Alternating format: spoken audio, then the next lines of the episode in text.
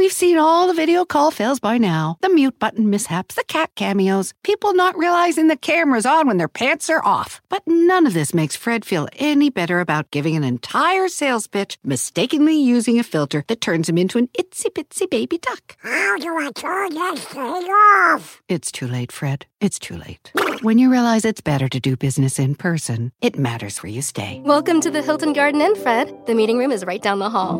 Hilton, for the stay.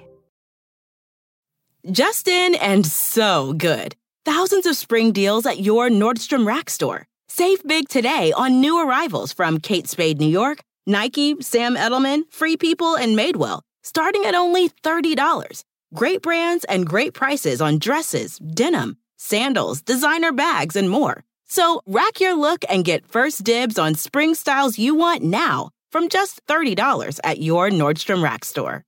What will you find?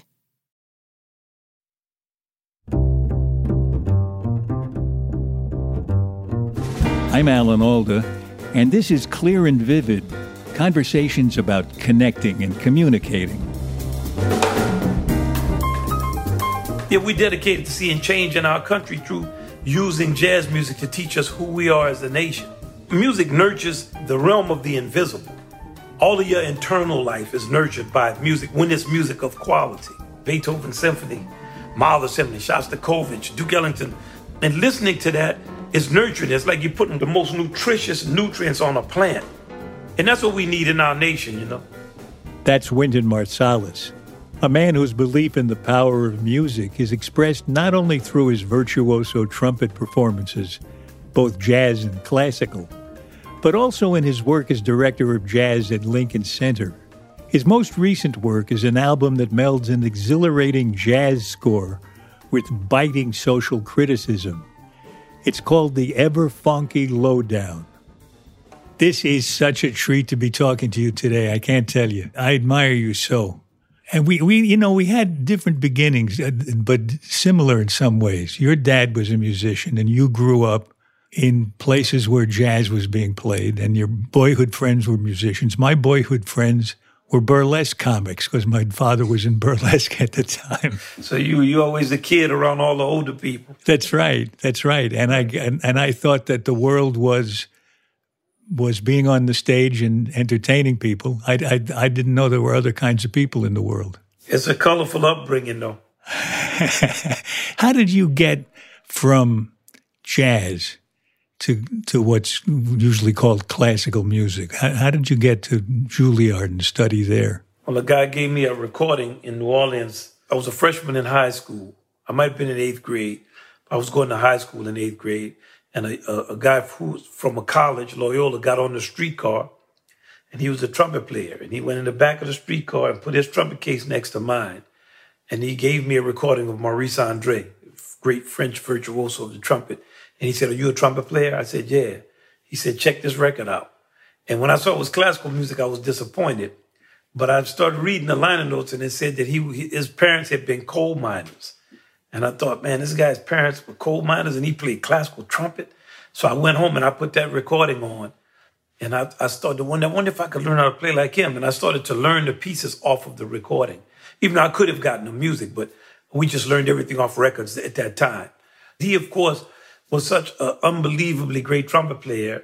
And I ended up actually meeting him when I did my first record. He was he was happened to just randomly be in the same studio I was in in London.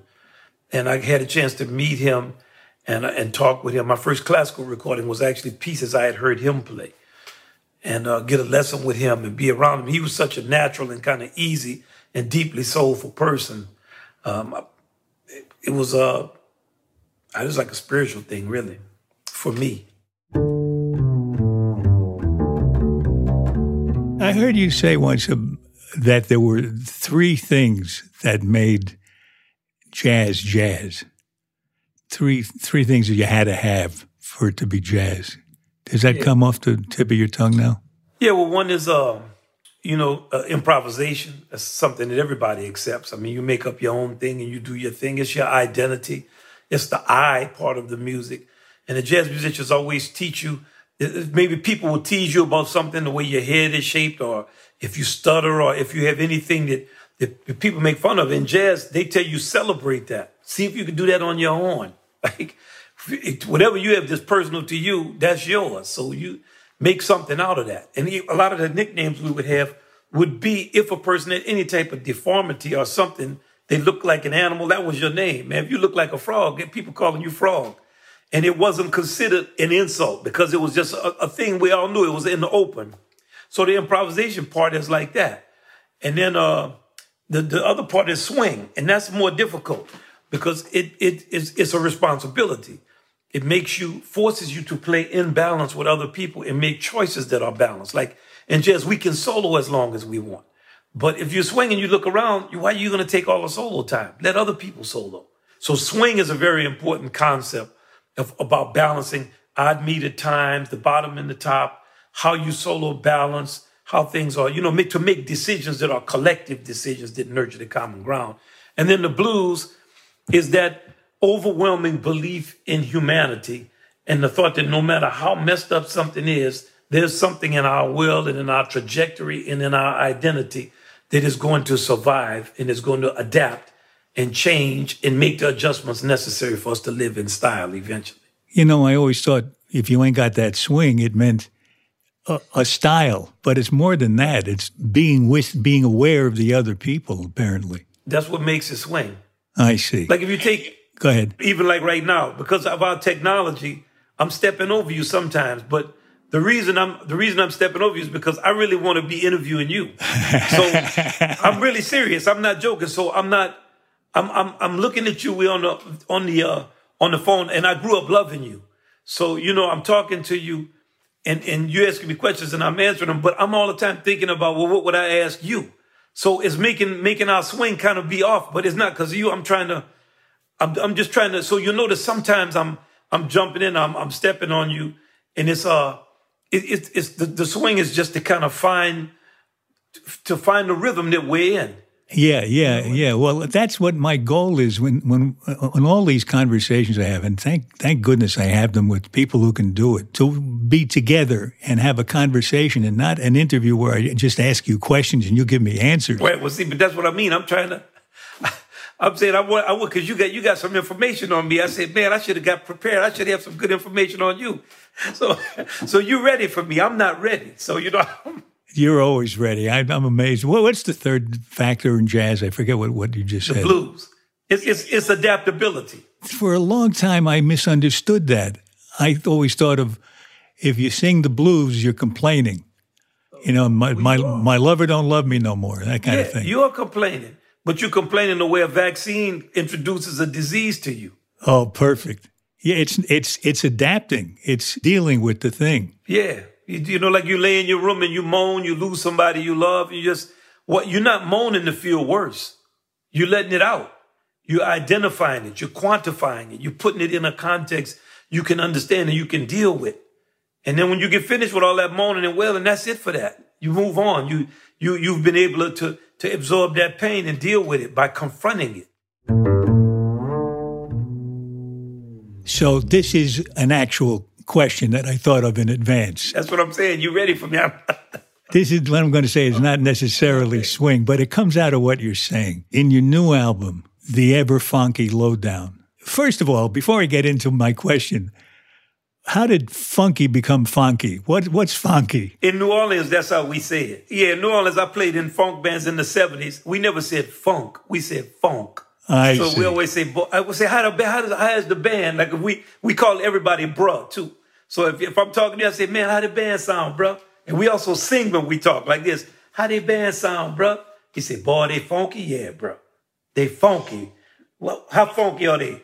Funky, funky. So that's what the word is. You know, that's, I, I miss that sing-song way we would talk. You know, man, we be singing when we talk. Oh, that's great. We used to have big battles of the bands at this place called Gaylord's, the top of a department store. Three bands were set up and play a dance all night, and the people would have to determine who won. And there's some bands you didn't want to see them because they was funky, funky, funky. That's like another another language, but it has to do with this thing you talk about a lot of knowing what the other person is going through, having some awareness of that. You can't, even if you want to help somebody, You can't help them if you don't know what they're really going through. I never heard that distinction that you went through. Not, it's not a distinction. It's a it's a, a trial. You were so smart in school. I heard I heard you say once that you got every part of the year. You got A, A, A, A, and in the last part of the year, you got a B. Not yeah. because you didn't deserve an A. Yeah, like a, a black student couldn't be the one. You know, just wasn't that wasn't what was going to happen. That was just a reality. Like it didn't hit me like. If you talk about it today, all of those things, man, we were fighting a lot, being called names. It was a part of that era. But if you talk about it today, it seems like uh, it's such a tragedy, or it's this, or it's that. But if you're from that type of environment, that's where you, you adapt to the environment you're in. And a lot of times it's only in retrospect that you put it in a larger context. And that's true of, of, of I think, of all of our experiences. So even somebody grows up in a high crime area, they're living in that in that area. They, they're not. They're trying to survive that what they live in. Now, when they go later and start telling people stories of it, it seems exciting. But if you were there, then it wasn't like that. It just they were just surviving the situation they were in. So now to my question that I had that comes out of what we've been talking about in the Ever Funky Lowdown, you you really apply all of this stuff to the the way we organize ourselves as a nation, as a culture, and not only us, but every culture that's ever been around. I mean, you go back to the Romans and the Greeks, and it's been the same thing. Democracy, when we have experienced it, has been a hustle. It'd be fun if we could play a bit of the Funky Lowdown album. What snatch of it do you think we should go for? It may sound like the drums of war, but it's actually the stealing of money.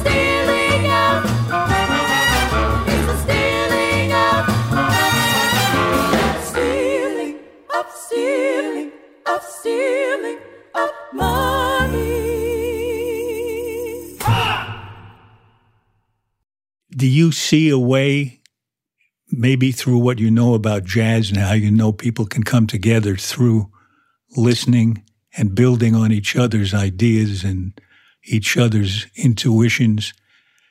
Do you see a way we can make democracy actually work, or are you done with democracy? No, I definitely see a way. I'm not, I'm not done with it at all. I've traveled to too many places in the world.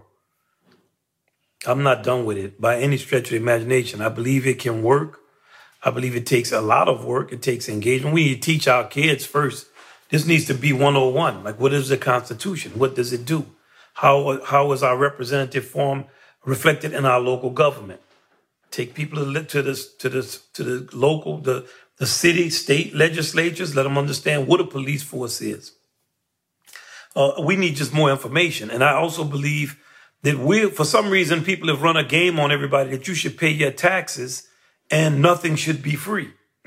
Somebody said, well, free healthcare. First of all, healthcare is not free. You're already paying your taxes. So those taxes should cover that healthcare and education. I feel like, you know, when you have a civic society and you take the four pillars of it and you think about how we do, you, you have, you have business, you have, you have religion, uh, you have, uh, politics, and you have civics. So business, okay, that is business. So you're making money off of that. You're trading. And that's natural for people to trade and try to see. Politics, our politics now are corrupted by money. It's not that the democratic system is something. It's that the, the way it's being practiced now is about redistributing money to rich friends of people who are in positions of power. Or, or we need we need to just clean a lot of this stuff up. It's just, just corrupt. Put people in jail. It's corruption.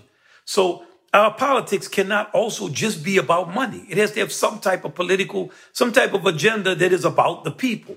And then religion, I don't even know what to say about that. I mean, you have, you have some religious groups acting like political entities. And that's, once again, it, it, it's about, it's about money. Now we get to civics, which is about investment. Your civics, that's your education. Hey, you're, you're investing in the future of your country, whether you're for it or against it. We have a whole nation of people. What are we working on? Hmm, we're working to make sure people don't get minimum wage. We're making to make sure you continue to pay for insurance three and four times. You, we, we're working to make sure that uh, some some some immigrants or somebody somewhere who you're not going to encounter, make sure that they are, are punished for coming into our country. It is ridiculous. Like, some of this stuff is ridiculous. And, you know, the Democrats are not any better than the Republicans. I don't want to give the impression that I feel like, hey, when you go over to the left, because the corruption is the same. It's the same people stealing the same money. And we need to just demand more. I need to demand more. Because when you look at what we could do in our country, man, you know, you you, you, you see so much stuff, you know, and, and it's like, what are our national goals and what are our projects and our aspirations? We have to we have to clean up our whole The whole infrastructure of our country. We need to change it to make sure that we're in alignment with the environment. That's just a fact. I don't, then I have to get involved with the green. I have to get involved with some catchword. Okay, instead of me discussing this subject, now all of a sudden I'm discussing a term. And that's a, you know, we need to be, instead of being a, a sophisticated kleptocracy, and, uh, you know, we need to get inside of these cycles. And, and there should never be a case where anyone in the United States is hungry. Oh boy, that you're telling me. But what I don't, what I don't see right away is the chance to listen to one another when we, as you were talking about, how we have terms that we argue about without even defining the terms. We have different definitions for the very words we use with one another. We don't accept, we don't accept reality the same way. What, what's reality to me is not reality right to somebody else. How do we get past that? Well, you know, I, I think that um, there's always been a battle for acuity, and that's and that's in the world, and it's it's the kind of rigorous scientific thinking and understanding it because you feel something is something doesn't make it something like reason. And, and yet we have to reintroduce reason. And it's, the reason is that something is not something because everybody says it's that. It's when the underlying math and mechanics also tells you it's that. And it's like one of the, the tenets of reality is that people agree on it. But the more difficult the thing is, the less easy it is to find consensus. And consensus does not make something true. Like, we can all agree on something. It can be absolutely, what are the underlying mechanics? And I go back again to the thought of uh, knock, ask, seek. Seek, ask, ask, seek, knock. Wait, I don't follow that. Say that again. In the Bible, you know, they say, ask and it shall be given. Seek and ye shall find. Knock and the door shall be opened. So that's, that's in a way, that's a symbolic representation of a, a, a process of reasoning and of rigor. At this point, we've confused fact with feeling. I feel like I really don't like these people. They're committing crimes. Wait, these people are not committing crimes. When was the last time the majority of our three hundred million people needed police? A lot of people are not seeing any of these things, you know? But the people in the neighborhoods that need pol the, the police are now have a slogan, defund the police. It's like we get caught up. And if we want to change the way policing is done, we have to be reasonable about it.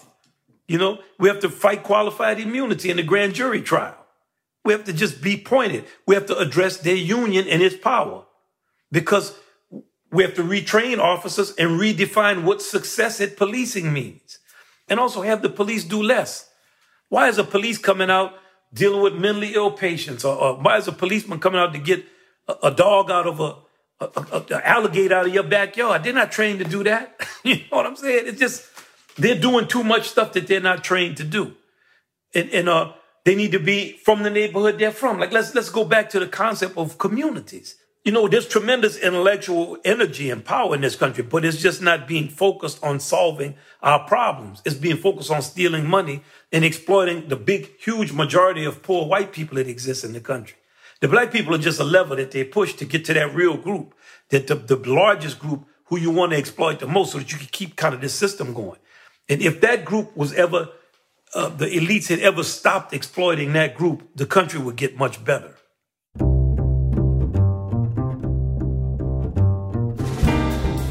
After a short break, Wynton Marsalis will be back to talk about the hugely ambitious education program he runs at Jazz at Lincoln Center, and how, thanks to his father, he came belatedly to appreciate the genius of Louis Armstrong.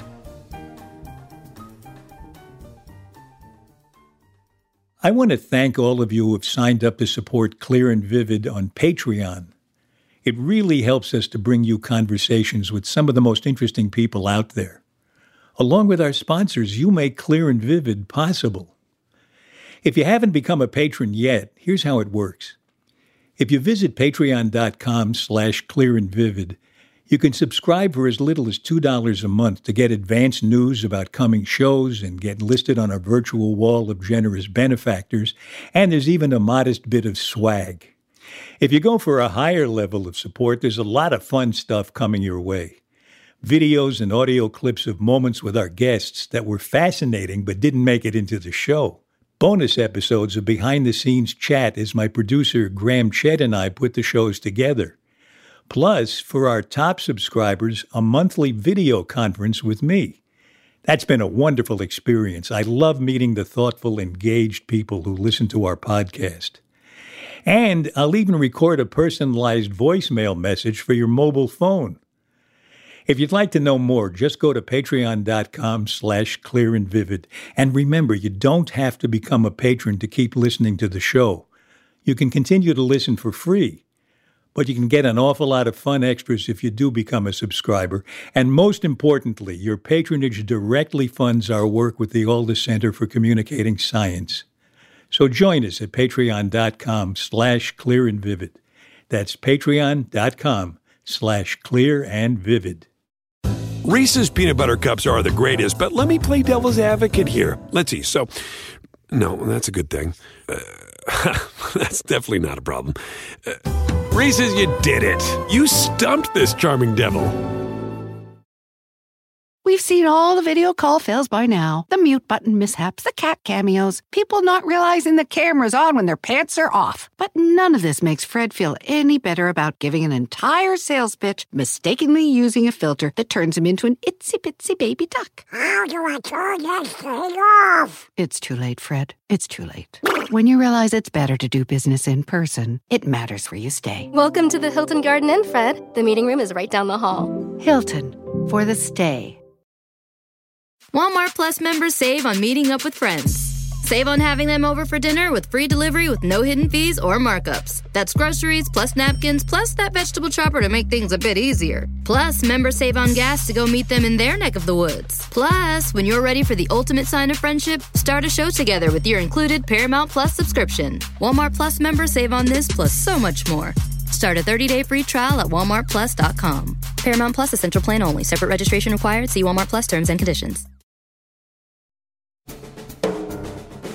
This is Clear and Vivid, and now back to my conversation with Wynton Marsalis.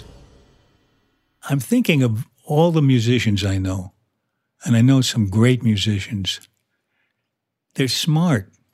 Is there something about music that helps you get smarter than you might be without the music? What is, it's definitely what's going music. on there? Music, yeah, music is just the spatial intelligence, the mathematics of music, the kind of human empathy, the feeling you, you connect with the world of music. Music speaks across time.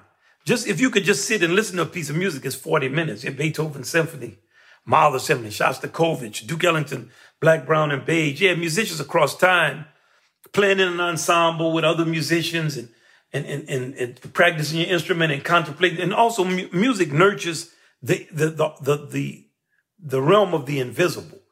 All of your internal life is nurtured by music when it's music of quality. But music can also exploit that realm.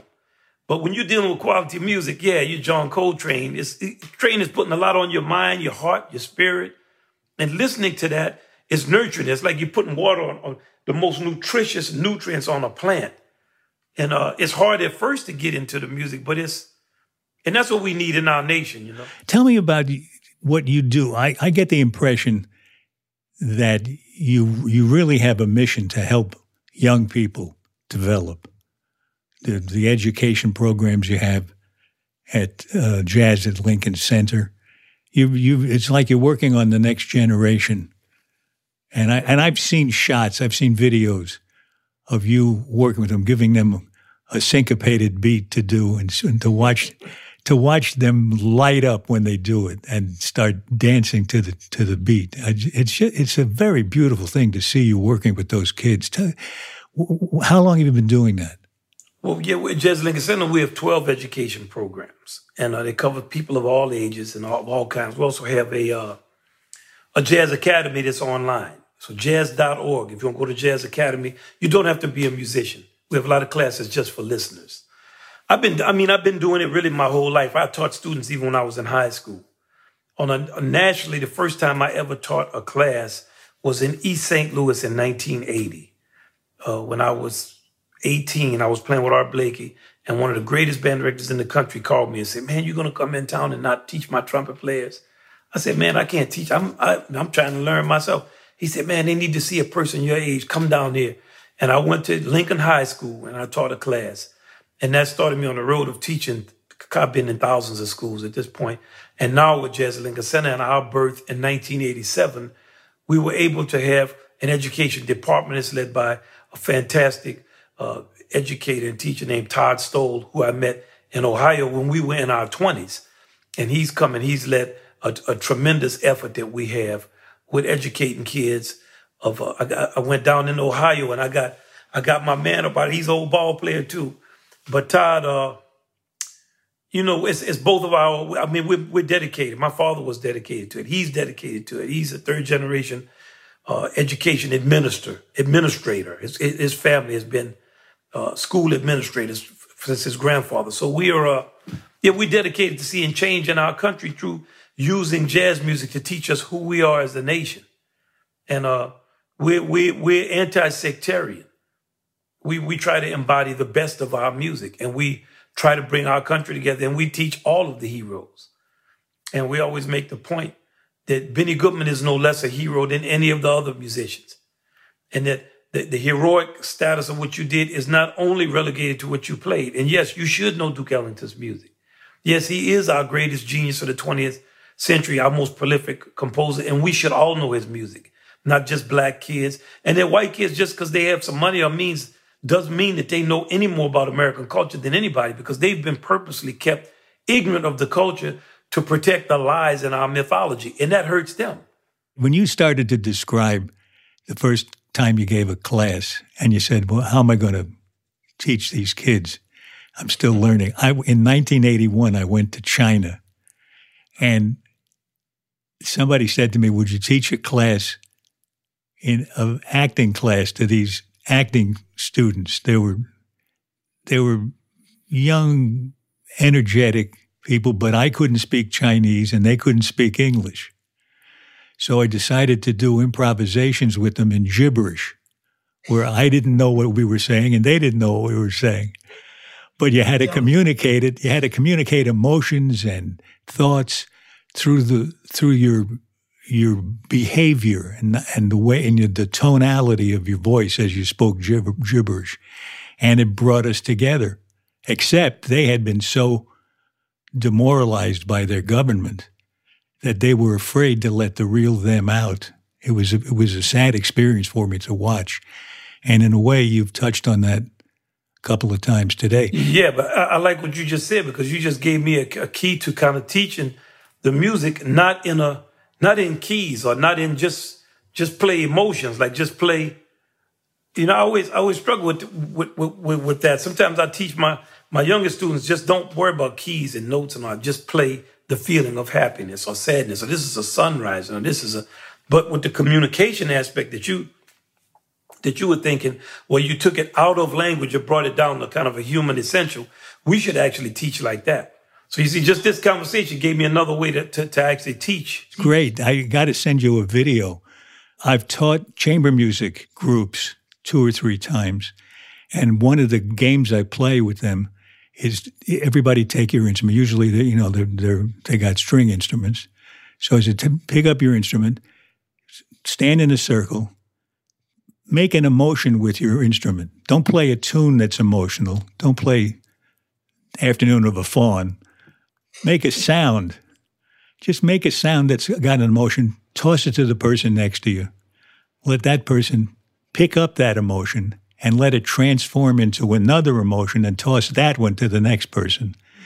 And it really was, it's similar to what we do in acting, but we did it here with instruments, and it was really fun to do.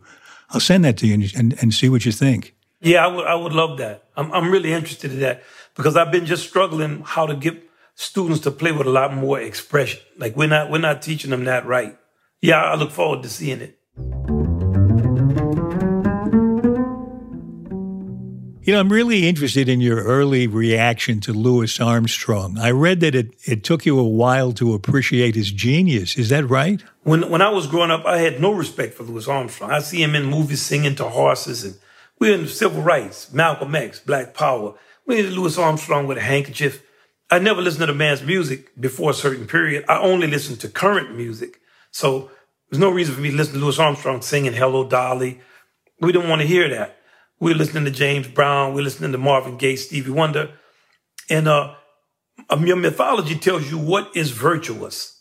What in your culture is virtuosic? What are you, what are you striving? Who in the world was striving to be like Louis Armstrong? We had no idea of the man's uh, history. We didn't know his solos, what he had played. He was considered to be passé. We didn't know all the trials and tribulations he went through. Now, my father knew those things and would be telling me, you need to check Pops out. So I was the only one of any of my friends who would ever heard, really, we knew his name, but of any of my friends who would have had a chance to know who Louis Armstrong was, I was in the best position. It was not till I left New Orleans and went to New York and was eighteen that my father still, he sent me a tape and said, man, learn one of these solos. And man, I could not play that solo. I said, all this fast stuff I can play, I can't play like Louis Armstrong.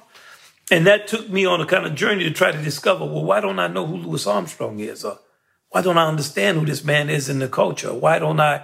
And it's a lot. It's a lot of it is because of mythology. The myth, the mythology, the myth was you'll need to know who he is. He's not important. He's Uncle Tom. He's doing this. Then come to find out, he's like the key to understanding American music of all kinds in the twentieth century. In what so, way?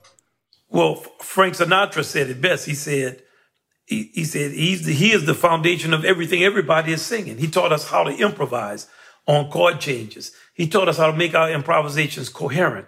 He's the greatest instrumentalist. He can play the instrument unbelievably. His trumpet playing is, you, you can't believe how great his playing actually is from a, from a technical standpoint. And even greater than technique, the nuances in his playing, because it's like a, like a voice. And then he was also the greatest, most expressive singer. So you take a person in two completely different categories. There's never been anything like that since him, who was influential and innovative as an instrumentalist and also influential and innovative on the greatest popular singers. He changed the trajectory of the American popular song. Hoagy Carmichael said, man, if When you heard Louis Armstrong's version of Stardust, that's what I wish I would have written. And then you look at Louis Armstrong's seventieth birthday party. Who's throwing it when Pops is seventy at the Shrine Auditorium in Los Angeles? Hoagy Carmichael, who had heard Louis Armstrong when he was a kid. Hoagy, when Hoagy was a kid, had heard Louis Armstrong uh, in the early nineteen twenties. So, you know, all of these things are, are, are connected. And as you start to separate yourself from your tradition because of generation, which is how we're taught now, uh, the youth culture, the this and the that, and every generation suffers from it. And your parents are the biggest drag in the world, and your, your parents are the problem, and your, you need to, your parents are holding you down. It's some of the most ridiculous uh, uh, mythology. You are, you start to cut yourself off from, from your understanding of who you are and your ability to actually be proactive in achieving, uh, uh, in achieving all those goals that it takes more than a generation to achieve. And that's going to be most of the heftiest and loftiest ones. I think that's a perfect image of what we've been talking about the, the whole time, which is how you had been cut off from the source that you needed to be connected to with Louis Armstrong. And when you finally listened to him, you realized what you had been missing. I'm still realizing it. Man, he could play. He, he dealt with a lot. And he, there's a lot of solutions in his playing. Unfortunately, they're telling me it's time for us to wrap up. So we always end our show with seven quick questions. They're, they're not embarrassing questions. They're quick questions, so they invite quick answers. Oh, here's the first one. What do you wish you really understood? Women. What's the next one? How do you tell someone they have their facts wrong? That's not right, bro. That's gentle. What's the strangest question anyone has ever asked you? Oh, man, I, that's, a, that's a difficult one. Uh, a, a girl looked at my trumpet and said, "What is that thing in your hand?" That, that gets back to the first question again, I guess. How do you stop a compulsive talker? What you do is you give them some dap. You just raise your hand up and go to shake their hand and say, "Man, I hear you. I got to get back with you." Yeah, right. Okay, remember when we used to have conversations at a dinner table, when we had dinner tables together, and you're sitting next to someone you don't know. How do you start up a real conversation with that person? Always with something that you observe about them. It could be something they have on, something that uh that they're wearing. More than the typical question is, "Where are you from?" or something like that. But I like to be something that I have observed about them. Mm, that's so much like the jazz model, isn't it? Yeah. Take it from them. What gives you confidence? The fact that everybody is, that we're all insecure. So I'm confident in that fact. Last question. What book changed your life? Uh, Frederick Douglass' narrative, Life of a Slave, written by himself. I always liked that. I was a kid when I read that. I read a kid's version of it. And it, it, it changed my understanding of stuff. That's great. Wynton, I had such a great time with you. Thank you. Man, for, for me, you know, it's, it's such an honor. I loved you for a long time. So, you know, it's a, it's a, it's an honor to speak with you. And you've been such a force out here for good and creativity and soul. You know, just, just your name is an act of soul. When people say your name, they start smiling. So congratulations. The embarrassing thing about that is if we edit this show and if we leave that in, it looks like I meant to. Don't leave it in. You got to leave it in. The truth has to always be left in.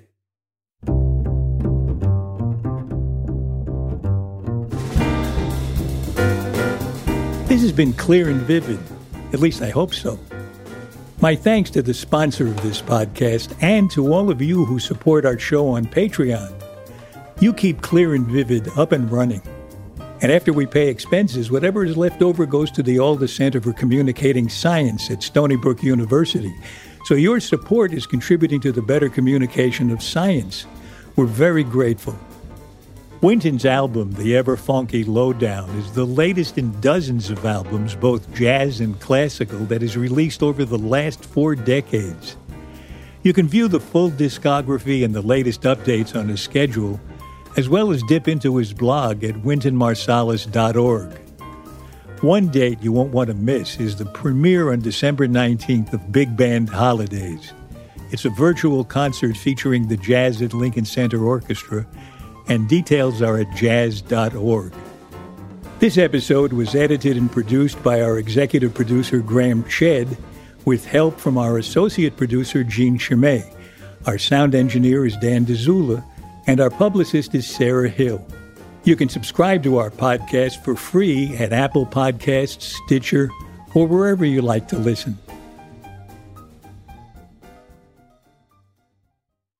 We've seen all the video call fails by now. The mute button mishaps, the cat cameos, people not realizing the camera's on when their pants are off. But none of this makes Fred feel any better about giving an entire sales pitch, mistakenly using a filter that turns him into an itsy-bitsy baby duck. How do I turn this thing off? It's too late, Fred. It's too late. When you realize it's better to do business in person, it matters where you stay. Welcome to the Hilton Garden Inn, Fred. The meeting room is right down the hall. Hilton, for the stay.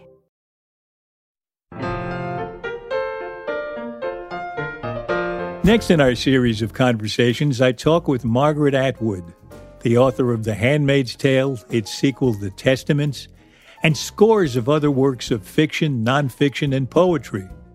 Everybody has their own method of writing, and some people have to have the first page perfect before they can go on to the second. Whereas I'm I'm more of a downhill skier, you know, just just get to the end. And then you can go back and see where you screwed up along the way. Margaret Atwood, next time on Clear and Vivid. For more details about Clear and Vivid and to sign up for my newsletter, please visit alan alda dot com. And you can also find us on Facebook and Instagram at Clear and Vivid, and I'm on Twitter at Alan Alda. Thanks for listening. Bye-bye.